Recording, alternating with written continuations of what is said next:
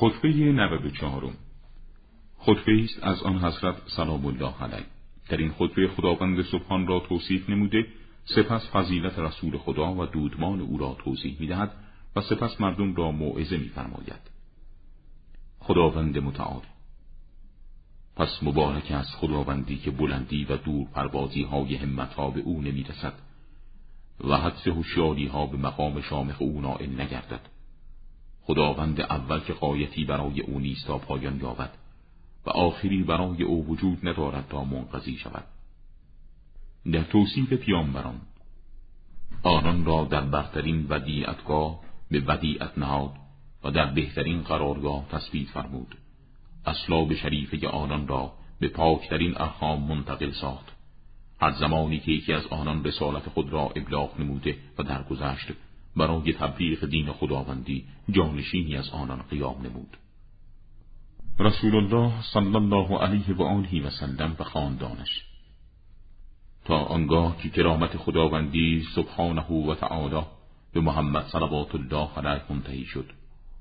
آن وجود مقدس را از برترین معادن رویاننده و عزیزترین اصول و ریشه ها برای کاشتن بیرون آورد.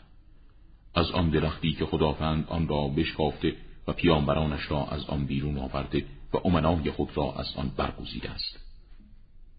اطرت پیامبر اکرم صلوات الله علیه بهترین اطرت هاست و دودمانش بهترین دودمان ها و درختش بهترین درخت ها که در حرم رویده شده و به رشد رسیده است.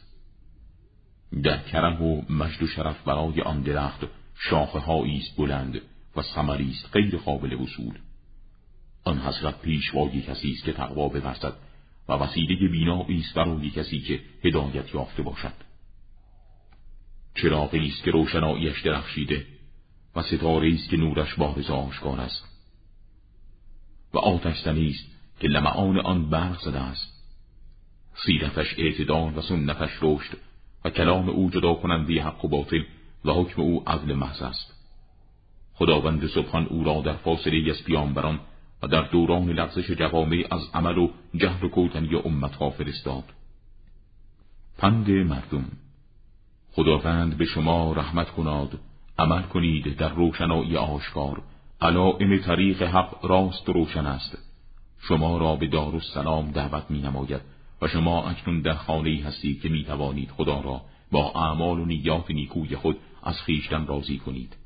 امروز مهلتی دارید و فراغتی نامه های اعمالتان باز است و قلم هایی که نامه های اعمال شما را می نویسند در جریانند و بدنها سالم و صحیحند و زبانها باز و آزاد و توبه پذیرفته می شود و اعمال مقبول می گردد.